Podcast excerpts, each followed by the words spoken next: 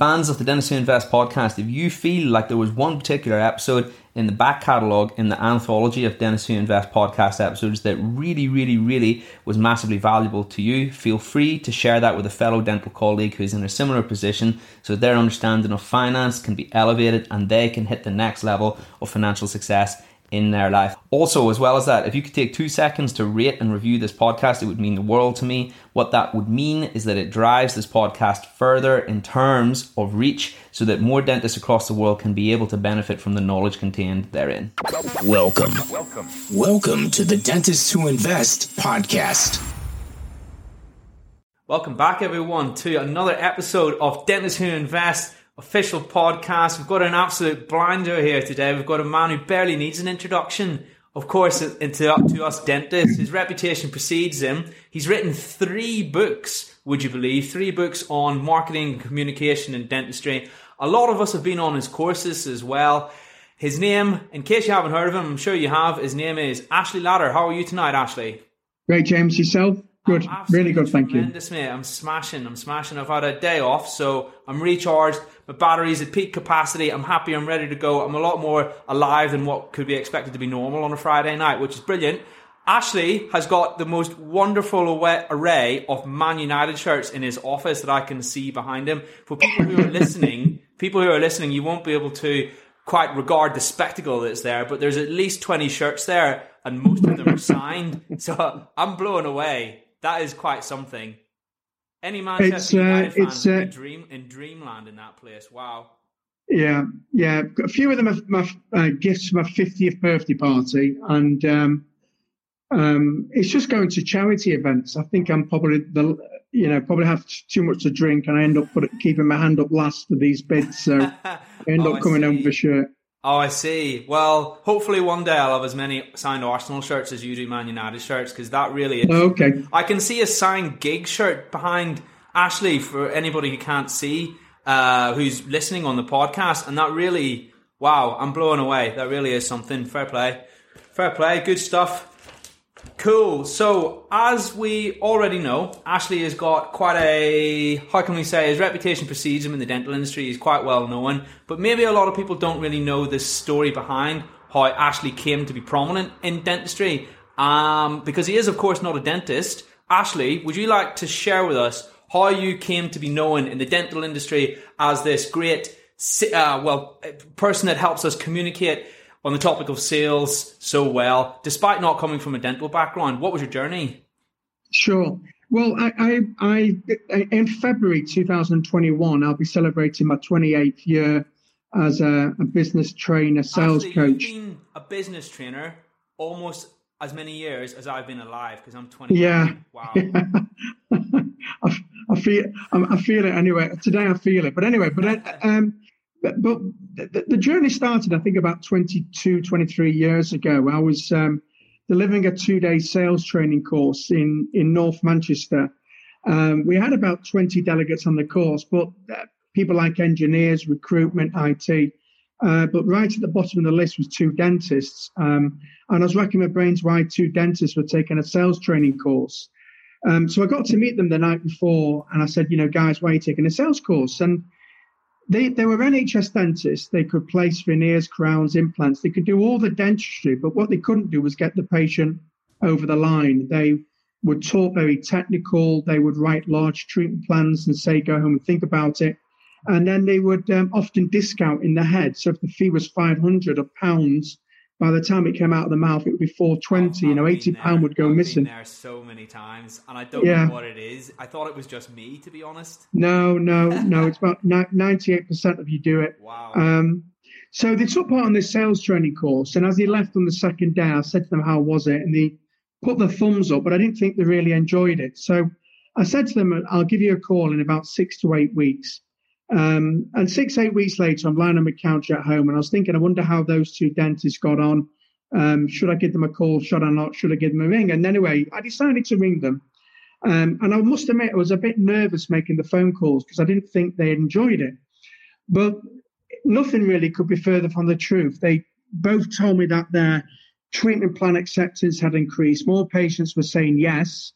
Um, they weren't discounting anymore. The books are full. But the main thing they told me was for the first time ever, uh, they were delivering the dentistry they loved to do and their patients wanted. And that was the key thing. Um, so I kept in touch with them. One guy in particular, a guy there called Neil Sampson, who I'm still friends with today. And, um, you know, they told their mates. And about six to eight months later, I delivered my first ever, we called it the um, Ethical Sales and Communication course. Um, we had 26, 27 dentists. Um, it was a brilliant two days. I rang all those dentists up over a series of weeks, and they all said the same. You know, the books are full, more patients saying yes. Um, you know, delivering the dentistry they love to do, and they told their mates. So really, from um, just from two dentists, the first two or three years, it was a slow burner. I wasn't really, I was doing it part time, if you might say. But then after about um, um, probably about 18, 19 years ago, I thought, you know what, I'm going to do this full time. So I went full time into dentistry, solely working with dentistry, and um, the rest is history. So if you fast forward today, I've now delivered close on 33,000 hours of business training to the dental world all over the world. Uh, USA, Sydney, India, Singapore, different countries. Um, I'm speaking today from a, a 3,000 square foot training center. Um, and we have about 10 different courses from the ethical sales course to a speaking course to an entrepreneur group, practice managers club. Um, uh, we, we train young dentists as well who are just graduated. We've got special courses for those guys. Um, as you say, I've written three books and um, yeah, so I'm, I'm pretty pleased I made two phone calls 20, 22 years ago because if I hadn't, it might have been a completely different story. So, um, yeah, yeah, that's that's my that's my story basically. Tell you what, the doors that open, you don't know what's behind them until you open no. them, and it can even be as simple as a phone call. It kind of reminds me, not to go off too much in a tangent, but have you heard about how Ray Kroc started McDonald's? Yeah, the story. Yeah, he was a milkshake salesman. He sold one to two milkshake machines to various different fast food restaurants one day got an order for six, and he thought to himself, that's a bit strange and out of the blue. What are these guys doing differently? He went out of his way to contact these people, you know, who had, you know, uh, ordered six milkshakes from him, six milk, milkshakes machines. He wanted to know what their secret was. He went down to, you'll have to remind me, was it Kentucky? Something, I don't even know where McDonald's originally is from, just to check out what was going on. He saw a restaurant that was taking off and it was booming. He thought to himself, I'll have a slice of that. The restaurant was called the McDonald's Brothers, and the rest is history. So wow, yeah, yeah. yeah. I have to say again, uh, yeah. So just in case anybody hasn't heard that story before, uh, myself and Ashley have obviously, but that's an interesting one, and it kind of just reminded me of that. The other thing I was going to say, just as a personal anecdote regarding your books, Ashley, it's the stuff that's in them. It's I always used because I made the transition from NHS to private, and I used to notice that for whatever reason, my patient return rate after I had the initial consultation was terrible. And I used to turn the charm on, you know, I felt like I was being, you know, nice to these people, hopefully not rubbing them up the wrong way. Uh, it began to make me think to myself that perhaps I was. But I read your book and I realized I was the, a lot of the red flags that you talk about in there, I was committing. I wasn't locking them in for their second appointments. I was hmm. saying, go off, Mrs. Jones, go and think about it. That is this, honestly the silliest thing because the number of people that won't come to the dentist unless you somehow enforce them to, or at least you've got it locked in a little bit, is quite out of the ordinary. And I suppose I understand it in the way because it is, most people will avoid it where possible. So you almost have to kind of ensure that they do. And it's not just because you're thinking about your own pocket. It's because you're thinking about how can we help these people as well and ensure that they come mm. back. So that was one that really resonated with me. I can't remember which one of your two books it was, your three books it was from. I've only read two of them, but anyway, it really, really helped me. I sent, you're reaching over. It must be in this one. Don't wait for the Tooth Fairy. Ah, yes. I think it, I believe it was. I believe it yeah. was and your little system about the different characters that you encounter, the passive, mm. the active, uh, how to sell to different individuals. That was something that I just had no clue about until I read those books. So they help they helped me tremendously. Ashley is right. not paying me to say these things, by the way. Hand on heart, they really, really helped me. Anyway, Ashley, thank you so much for the introduction that you've given us. That's wonderful. I wanted to know as well we touched a little bit on this just a second ago. Why are we so bad at selling as dentists? What do you think that you could describe succinctly, nail on the head, why we're so bad at doing it? Well, I, I wouldn't say you're all bad at it. Um, I wouldn't say you're great at it either, but but, uh, but but there is some people that do it reasonably well. Well, you've you've got to remember, first of all, you you you are technicians by nature, and um, you you've gone into the healthcare business to help people. So you probably went to university not thinking about communication. Obviously, you weren't taught these skills at university either. Nobody, I think somebody once said to me, they've had one hour's education on communication. Um, so you, you've you you are engineers, and you've spent all your life learning how to um, you know, to do the technical side of of dentistry, but I haven't spent any time learning the the communication side. And if you think about, mean, you're a private dentist, so you should know this, but um, uh, in in um, when you're in a, in a consultation with a patient, uh, whether the patient's coming to speak to you about certain treatment or you're just having a normal uh, consultation with a with a um, an existing patient, about 85 to 90% of your financial success, whether a patient will go ahead or not, will all come down to skills and attitude. And skills such as communication skills, good listening skills, great asking questions. You mentioned it before, um, saying to the patient, you know, how does that sound? Is that the sort of thing you're looking for rather than saying, go home and think about it? And attitudinal things like positive flexibility, enthusiasm, confidence you know, 85% is, a, is down to those two areas, and only 15% is applicable to the product knowledge. Well, the problem is that most dentists spend all their time learning the product knowledge, but spend very little time developing the skills and attitude. So you learn all the technical stuff, but you don't spend any time learning what really is the most important areas, or the equally as most important areas, which is the the skills and attitude. So, um, so that's probably the reasons why, but probably going back to what I've already said before, the main reason is is that you probably went into university uh, in healthcare not thinking about, you know, having to sell it.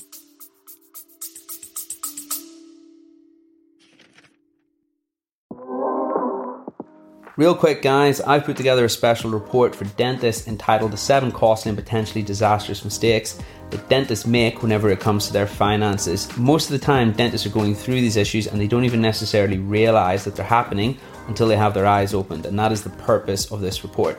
You can go ahead and receive your free report by heading on over to www.dentistwhoinvest.com forward slash podcast report, or alternatively, you can download it using the link in the description. This report details these seven most common issues. However, most importantly, it also shows you how to fix them. I'm really looking forward to hearing your thoughts.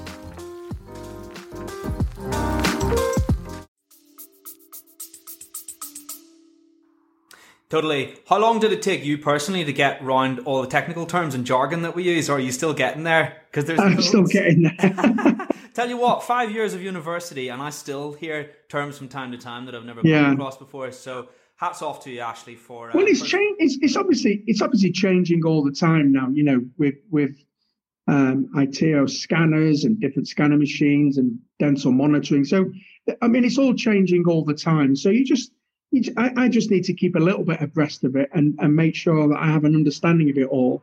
But I obviously I don't. Uh, I, I um, although I, I often say nowadays that I, uh, um, I, I can probably place a crown and do fillings. I've spent that much time with dentists, but definitely um, have a stab. I mean, I'm sure you could. Yeah. Talk, you could talk the patient into it which I could talk them. I could talk them, but I can't do the dentistry. I said it will do. I'll I'll sell it for you, and you can do it. I actually read something in your book that I'd never come across before, which was a technical term in dentistry. It was the proportion of copper that's in an orthodontic wire. Six percent. Maybe you don't even. Maybe you don't remember this in your book. I I learned yeah. that. I learned that from your book. But I'm I'm I hold my hands up and I say I'm not an orthodontist. So yeah, this is just another microcosm of yeah. how much jargon there is out there. And yeah, like I say, hats off to Ashley for persevering. Ashley, we talked about selling NHS versus private. What are the specific challenges to each? How do they compare? And how do you teach them on your course? Can you just elaborate a little bit? yeah, sure, sure. I mean, I, I, would say that I would say that um, the vast majority of the dentists who are coming on our courses are NHS, but wanting to do uh, more private. If I look at, you know, I've, I've, delivered four courses this week, and you know, I would say that the vast majority of them. So, in short, um, um, how, how, do I do with it? Okay, so in short, what, what patients are interested in is is is what's the difference and what are the benefits? What what's in it for me? Um, now, what a lot of dentists do is they focus on what they call the features of the product or service. But actually, the product, the features is fine, but you have to link it to the benefit and what difference it's going to make to the patient.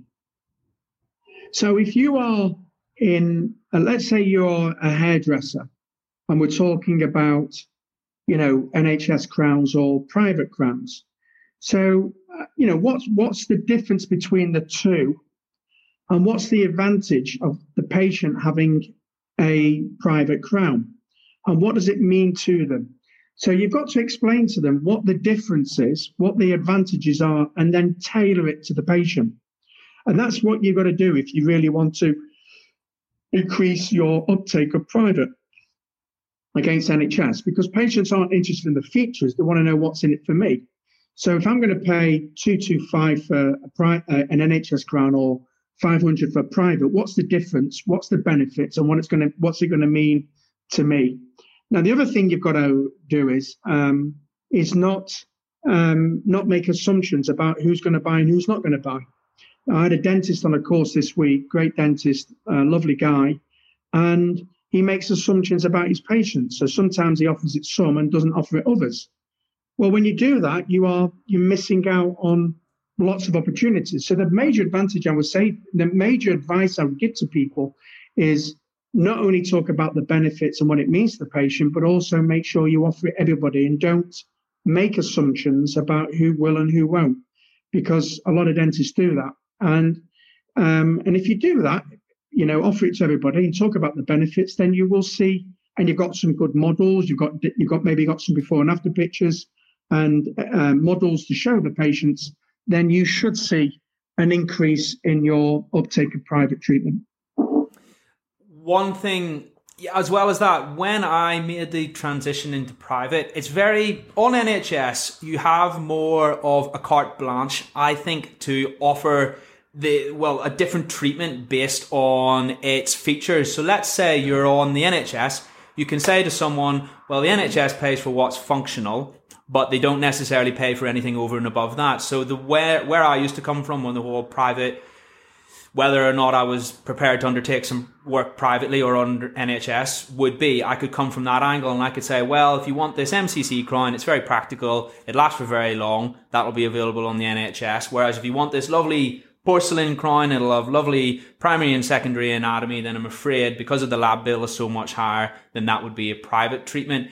The thing that made it difficult for me was when I came into private in the first place, I found it difficult to justify the price to people, particularly if there was, how can I say, if something was very time consuming and would take me a while. I found that a really nice thing to say to someone was that if you could talk about the labs and big them up and big the job that they were going to do up and how difficult and time consuming it is for them, it helped me sell a lot more treatment. And also, just what you were saying there, it's always great. We should never make assumptions as professionals, and that carries through to our selling as well. Ashley, on your course, you've been doing this for however long now.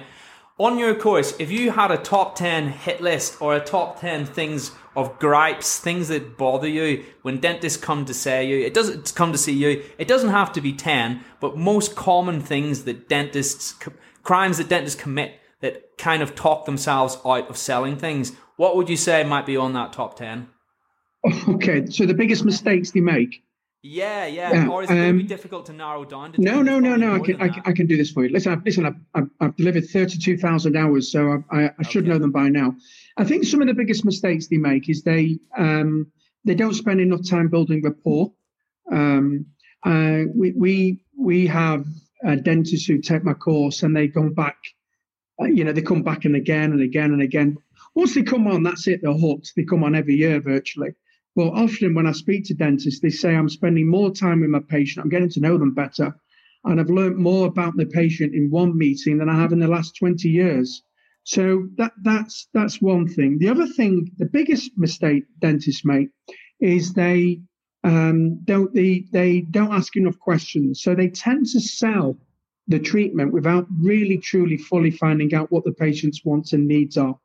So they don't um, they don't ask enough questions. If a patient comes in and they're interested in something, they may ask one question and then they start jumping into here's how we can help you this is what it is and this is what it does and you start talking about the the, the process so and and also because of that you make assumptions about patients so because you make assumptions about patients you, you're not asking enough questions and you're missing out on opportunities so that that's another um, uh, a, a biggie big mistake that um, that dentists tend to make i'll give you a great example so if a patient comes in and they say, I'm interested in teeth whitening, well, the dentist will launch into a presentation of, well, there's two ways of doing it. And what we do is we take an impression, we send it to a lab, and then what we do is make these trays, molds. I mean, you can relate to this. You're laughing as we're speaking I, I about just, it. I, I, do. I just see myself in it. I really do. Yeah. And I just, and, I just, and, I, I, assume they've maybe got this sciencey, technical-minded brain because yeah. that's what us dentists we we just enjoy. We, we almost get a weird thrill out of it, but really, yeah. most of society doesn't think in that way. Yeah, we see that, and that, that that's the other big issue. You see, you you you tend because you're researchers. You research. A lot of dentists research a lot. They're like engineers, so when they're buying something themselves, they tend to be slow decision makers and spend hours and hours and hours researching. So when they go actually and buy the thing themselves in the shop, they actually know more than the salesperson selling to them. um, so so they think that it must be the same for the patients. They want to know absolutely everything. So if you visit dentist websites, for example, and they go, let's say you go to the implant section, it talks all about the journey, the process, the titanium screws, the the jawbone anesthetic osseointegration, the suture, you know, it, it, it's very technical. So they tend to talk too technical. Um, that's another big mistake uh, dentists tend to make. And another big mistake they make is is that they discount their fees a lot. You know, um, they're not particularly great at discussing fees, so they will tend to discount, um, make assumptions that the patient won't pay that. So if they if they reduce the fee, they think that more patients might say yes. But um, you know, every 10% reduction in their fees, you're, you're losing 25, 30% of your net profit. So those are the big mistakes I find that dentists make. There's a lot more, but those are sort of five or six there that I find that a lot of dentists uh, tend to make when they come on the courses. I think a lot of listeners will recognize themselves in that, and that's not that's not any critique on your character. These are just common things that make us all human, and these were 100% things that I did that almost talked myself out of a sale even before I'd made it because they're almost psychological barriers that we create ourselves. So yeah, definitely, as I say, good. It's uh, interesting to hear that, I suppose. When you began learning about selling, I know this is your background. Us don't have that background necessarily. Now I know that they can come on your course and that will assist them in that journey. Was there some really great resources that you found helped you to become more au fait with communication and selling? So let's say books, so let's say websites, yeah. let's say people you met. I don't know. I, I, well, I need to, first of all, I used to work for the Dale Carnegie Training Organization, which is the world's leading global training organization in the world. So I used to sell their courses. I used to teach the courses. And then eventually I became an international master trainer. So I went around the world training to become tra- trainers, to become trainers. So when I joined Carnegie, um, I, I literally became a lifelong learner of sales and communication and marketing. So I was always, I was a five course instructor. So I, I, I was always learning to deliver the courses, deliver the training. Uh, but the, the, I would say the big moment in my life was um, after year one of, of working with Dale Carnegie, selling their training courses in Salford and Trafford Park. I, I mean, I had. I, I, by the way, I was, I was, I was dreadful at it. I think the first year I earned about eight thousand pound. So But what I did was I I went to the States and I went to learn from the number one Dale Carnegie salesman in the world. So he was delivering a course, a weekend course for a Friday, Saturday, and Sunday. And I paid to go over. Um, it was in New York or just outside New York. And I paid to go on this course myself. I took a whole weekend away and I went. And I actually did the course when I actually didn't have any money in the in the bank to pay for it. I put it on a credit card.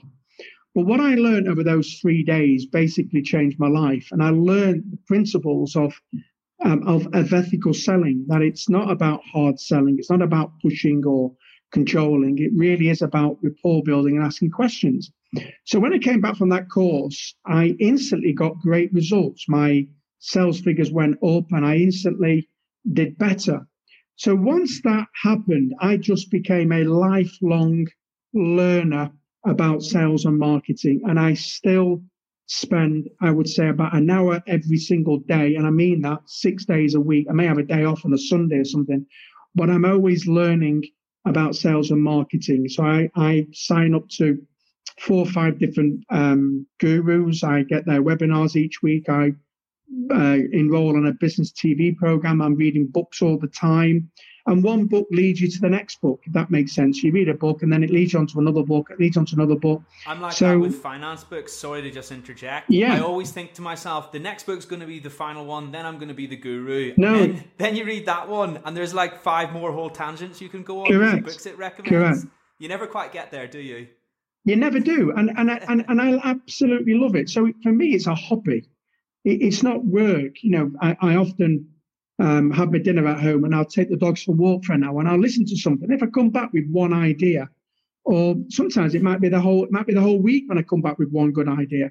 But then if I implement it and it works, then then it you know I'm I'm, I'm delighted. So um, I'm I'm always learning. I'm always picking up new new what the latest is and what's going on and and rehashing and I learn a lot from my clients. So every week we have Zoom calls with my clients who've taken courses. They tell me what they've done differently using my material. And then I can change my material. I can I can start implementing, change the manuals, do things differently, use their success stories on the courses. So so so for me, it's just it's, it's a, listen. I'm, I'm 56 and I I've um, I've probably got, you know, I've earned the right to say this, but you, know, this this is going out to people who are investing and stuff. You know, you cannot invest money and time better than personal development on yourself, on sales, marketing, and your own personal development. You just cannot invest your money better. You can invest money in the stock exchange, you can invest money in gold, and, and get all that in houses.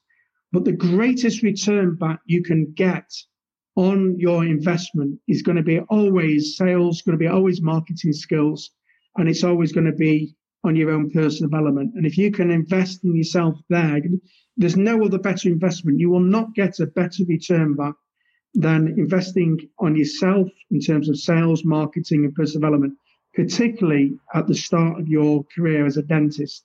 And if you can, uh, you know, I've got a dentist on my course um, this week. I've been working with him now for a few months. He's called Amir. He's 26, 27. He's done, I don't know, 50, 60 Invisalign cases in his first year or second year. I mean, uh, and, and he's invested what, maybe a couple of grand, £3,000 with me.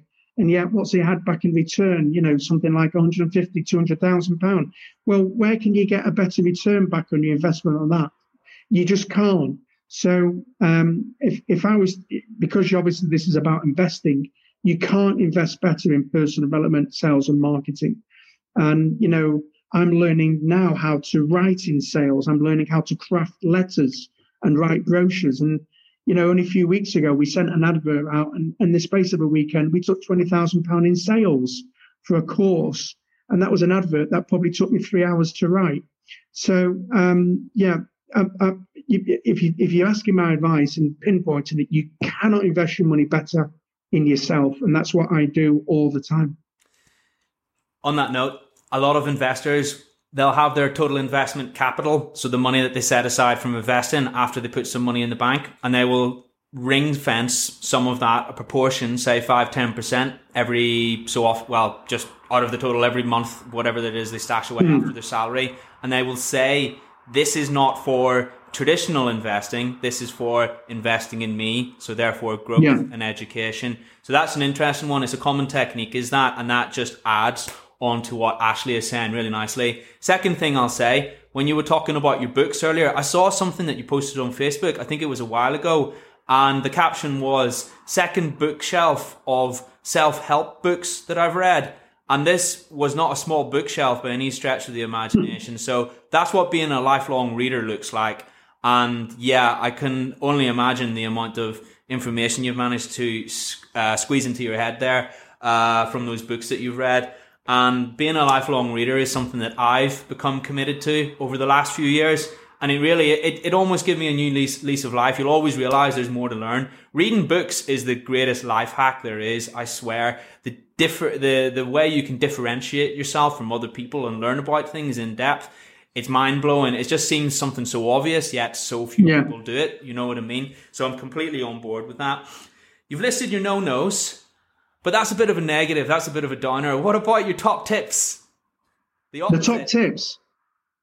Um, top tips. Um, just, just when your patients come in, just build amazing rapport with people. You know, just become.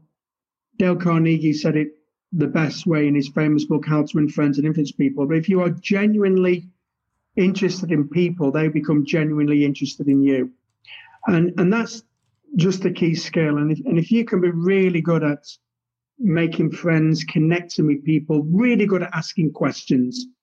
And if you can do that really, really well, um, you will create so many opportunities. Um, and um, um, on, on, my courses, you know, we spend 16 hours learning how to ethical sell people, yet we only spend about 45 minutes learning how to close and gain commitment. The rest of it is just all about how to connect with people and uh, and build rapport.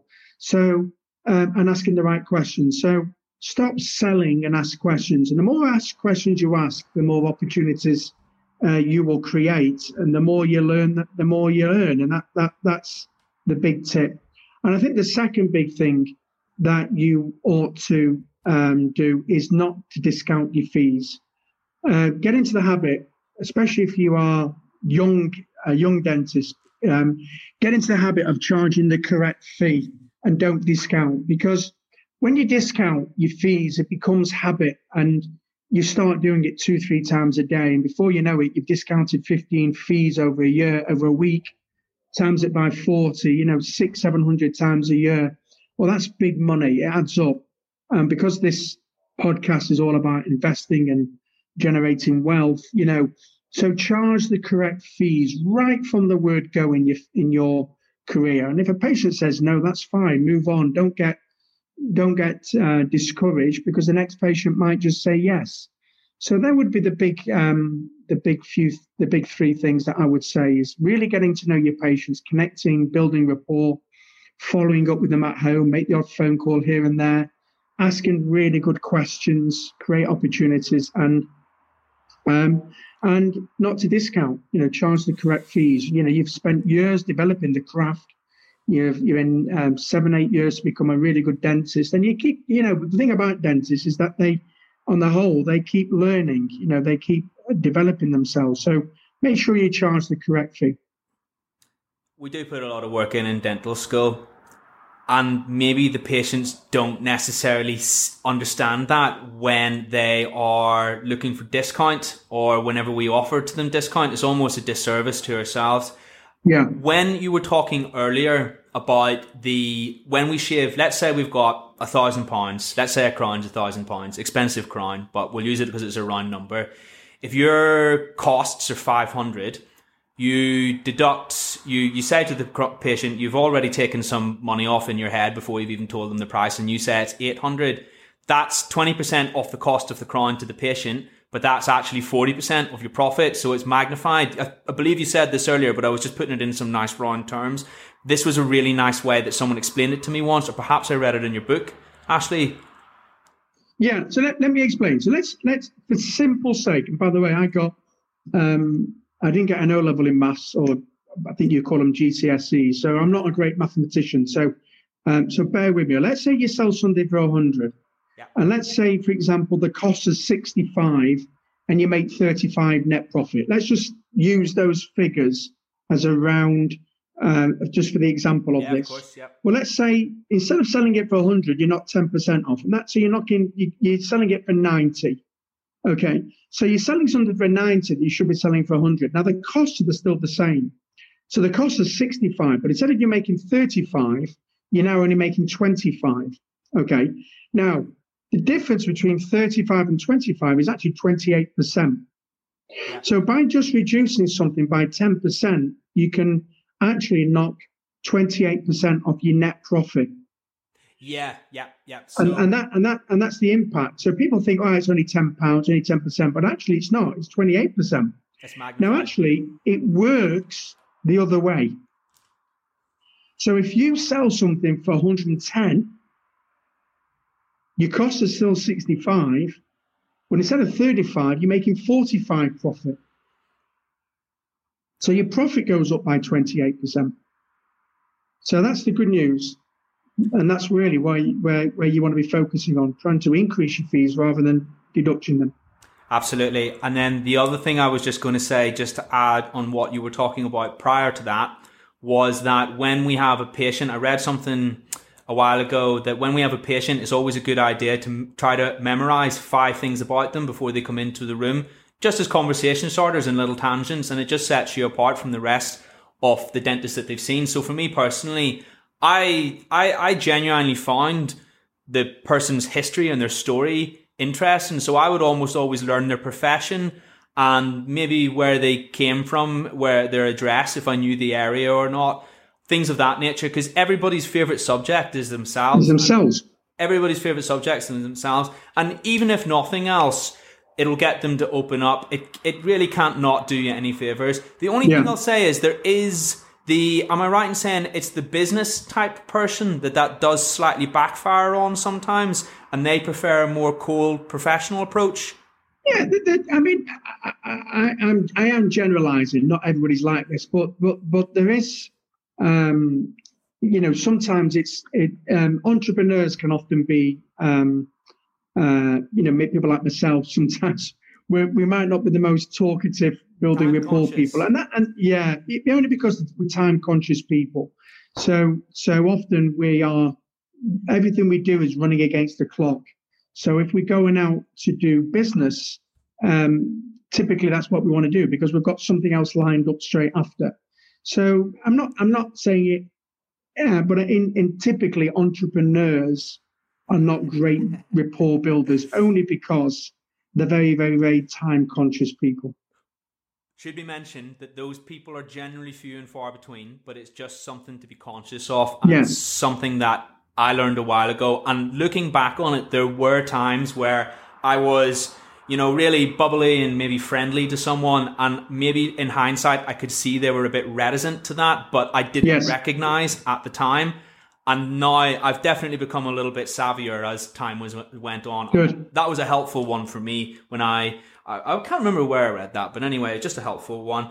Ashley, we've done a wonderful rundown today of some tips, top tips on selling, top no nos, and things like that. How do you help on your courses? And can you just tell us a little bit more about the various different types of courses you offer?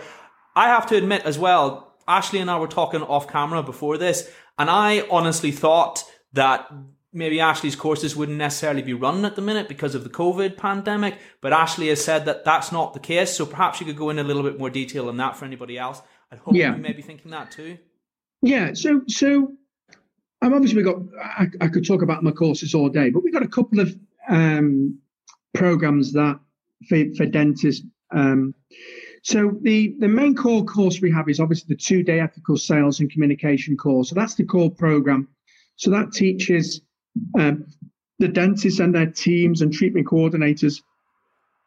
You know the the perfect consultation. I I, I cover eight steps from building rapport, how to ask the right questions, how to sell, how to discuss fees, overcome objections, how to close and follow up. So that's the core program. Um, so uh, dentists tend to take that course first.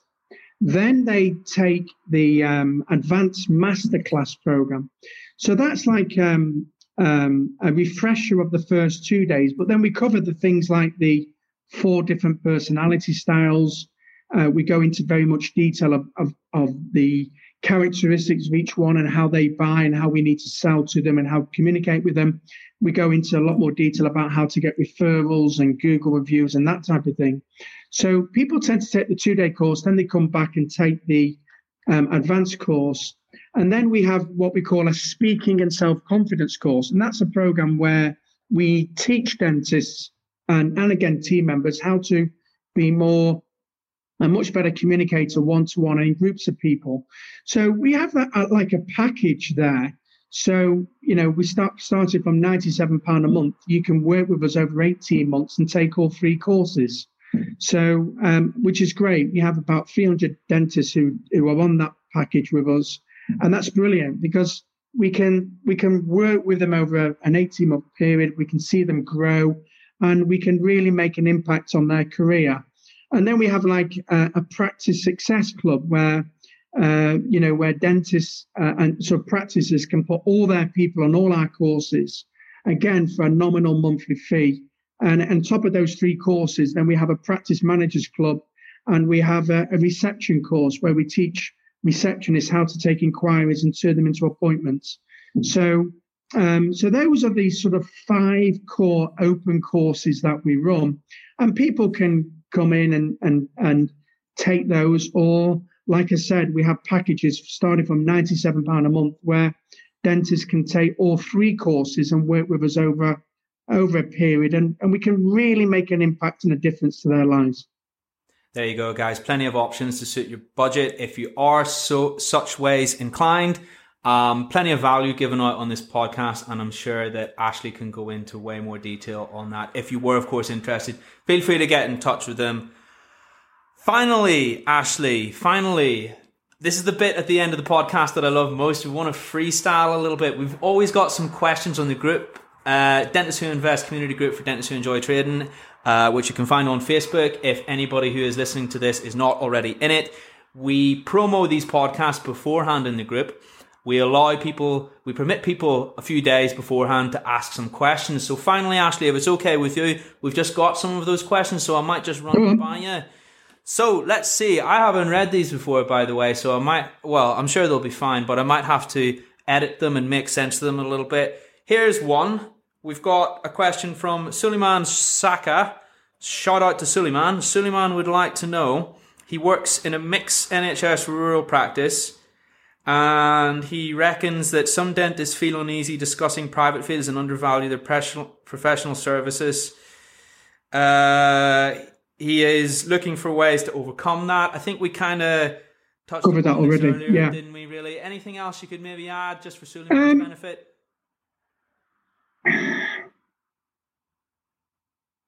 I, I, I, think really what we I think we probably covered that uh, quite a lot today, and, and a lot of dentists they they really do undervalue themselves. Um, you know, I'm be biased. I would say, well, come and take a course with me, Solomon, and, and you'll get over that. But um, you know, if you're not ready to take a course with me, but read my books. You know, go and buy the two books that we've um, that I've written. Uh, Don't wait for the tooth fairy, and the other book, which is a a great book, which is, you know, you are worth it. You know, how to discuss fees with self confidence and achieve the income that your services deserve. You know, those two books will help you in in in a really really big way. And and but it's just it's the game that goes on in your head, and you need to change the the message that's going on in your head.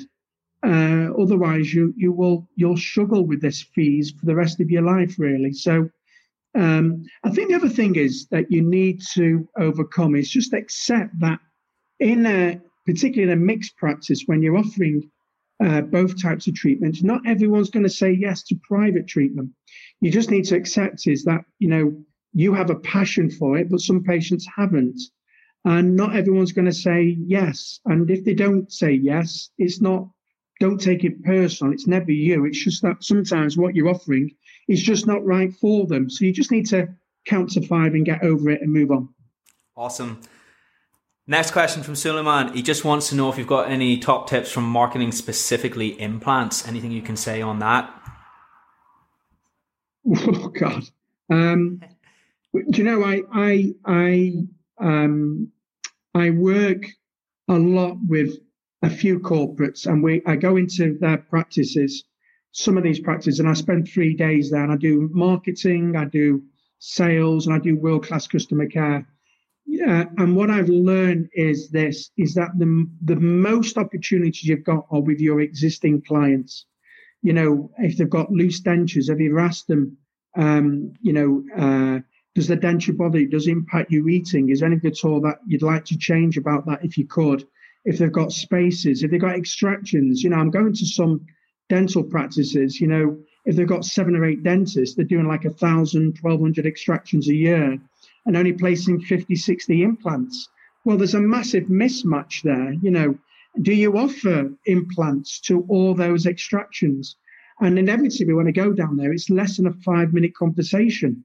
So I don't think patients even know that that's an option half the time. So I would say if you look into um, if you look looking to place implants, do more of them, then your opportunities are definitely with your existing patients. But Solomon, um, I'm I'm biased, but I'm, I deliver a, a ethical sales course for dentists want to place more implants with Bill Schaefer and uh, Stephen Jacobs. Now, Bill and Stephen are dentists who have taken courses with me now for about 12, 13 years.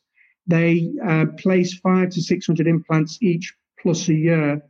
And they are the most two kindest human beings you'll ever meet. You must come and take the course with me, Bill, and Stephen. We're doing that in March 2021. I think we've probably got about um, 10 spaces left on that with social distancing but you will get everything you need to know on how to sell and market implants on that course. So um, I think it's March the 19th and 20th. It's in it's in my centre here in Manchester. Please look at it on the website and, and give me a shout because you'll learn everything from that course that will help you sell market implants for life. We've had dentists travel from Sydney to take this course in the past, so it's on your doorstep. Great stuff. And just final two questions. The first of those is we have a question on marketing yourself ethic- ethically as someone who is able to undertake ABB treatment, how to set yourself apart from the rising stars that as they've been tactfully called in this post, but which I suppose can also mean beginners or people who are quite new to dentistry, the rookies how to tactfully market yourself as someone who's able to do that whilst also maintaining how can we say whilst also maintaining realistic expectations from the patients. I know that that's quite an ethereal thing to talk about ashley. So we'll just have some marketing tips that are ethical for abb treatment. Hard for you to answer possibly. The the biggest mistake the biggest well one of the one of the biggest uh, business mistakes, let's talk about business now for a minute, is just relying on one, and that's one of anything. So if you're asking me what uh, what marketing tips you've got to do, you've got to have lots of different ways. So you've got to be where your patients are. So if your patients are looking at Instagram, you need to be posting on Instagram. If your patient, you know, you've got to be posting on on all the different social medias. You've got to be doing an absolutely amazing job for your patients, exceeding their expectations, getting video testimonials from them, getting referrals from them. I mean, the best way of getting more new clients is definitely going to be handing out referral cards. So, hand out referral cards to existing patients. Uh, do an amazing job for them. Follow them up at home. You know, ring them up at home, saying how was the treatment, how is everything going. So you've got to be doing lots of different activities. I would say uh, don't just rely on one. Just use use seven or eight, nine, ten different ways. Um, but definitely post or be where your patients are. And I think the second thing is is uh, make sure you're handing out referral cards and maintaining those relationships. And I think if you do all those things, then you will. Uh, but you got to do it consistently. Do it every day. Do something every day that will help grow your business. And if you do that, then you will see more opportunities being created. Effectively, I believe what Suleiman's getting at there is how to distinguish him, himself, himself from newer dentists who are maybe a little more savvy with social media? How can that, that be in a more level playing field? Which you've answered wonderfully, so that's Yeah. great. And the very final question is what 0% finance deals are the best value for the practice and the dentist? Can you give us any insight on that, Ashley? I don't know. Um, I mean, the, the company that uh, I recommend people to speak to is Medenta. I think they're owned by Practice Plan now. Um, uh, but I don't know all the packages. You need, you really need to look in that. What what I would say is, you need to offer finance. You've got to make it easier for clients to do business with you. So I think that's really important. My understanding is, and you'd have to check up on this, but I think I think it might be Medenta. I've just launched an 18 month, or was it a two year interest free? But again, check up on that. I'm I'm I'm not 100 percent certain. I, something I only heard a few week, couple of weeks ago. Um, um, but um, I, I I don't know the answer to that question, unfortunately. But the company I recommend are Medenta. I think they overall seem to have a, a really good package, and you can get an answer quite quickly off them, which is another good thing. Wonderful. Hopefully, Ashley has given you a good place to start looking there, Suleiman. So hopefully that helps in some way. Ashley, we're going to wrap I think this was a pri- I think this was a private course for Suleiman there, wasn't it? oh, what? Sorry. I think this, I think this was a private course for Suleiman. yeah, I tell you what. Yeah. Um, but Get, uh, Suleiman to give me a call. yeah, I tell you what, um, we give you a lot. Suleiman got a lot of airtime tonight, but you know what? They were good questions, so I'm pretty happy with those. So thanks very much for those, Suleiman. Ashley, You're welcome. We're going to wrap up here tonight. Thank you so much for coming You're on the welcome. show. Thank you for giving us so much value as well, because there was a lot of stuff in there that I learned for the first time, and a lot of stuff that I read on your books that really, really, really helped me. Even though you are a Man United fan, I think I'm going to let that slide. Thanks for a very good podcast, Ashley. Thanks a lot. And pleasure to meet you and hopefully speak to you again soon. I'll let you get off. Yeah. mate. In a bit. Cheers, James. Bye. Take care. If you enjoyed this podcast, please hit follow or subscribe so you can stay up to date with information on new podcasts which are released weekly. Please also feel free to leave a positive review so others can learn about this podcast and benefit from it. I would also encourage any fans of the podcast to sign up to the free Facebook community from which the podcast originated. Please search Dentists Who Invest on Facebook and hit join to become part of a community of thousands of other dentists interested in improving their finances, well being, and investing knowledge. Looking forward to seeing you on there.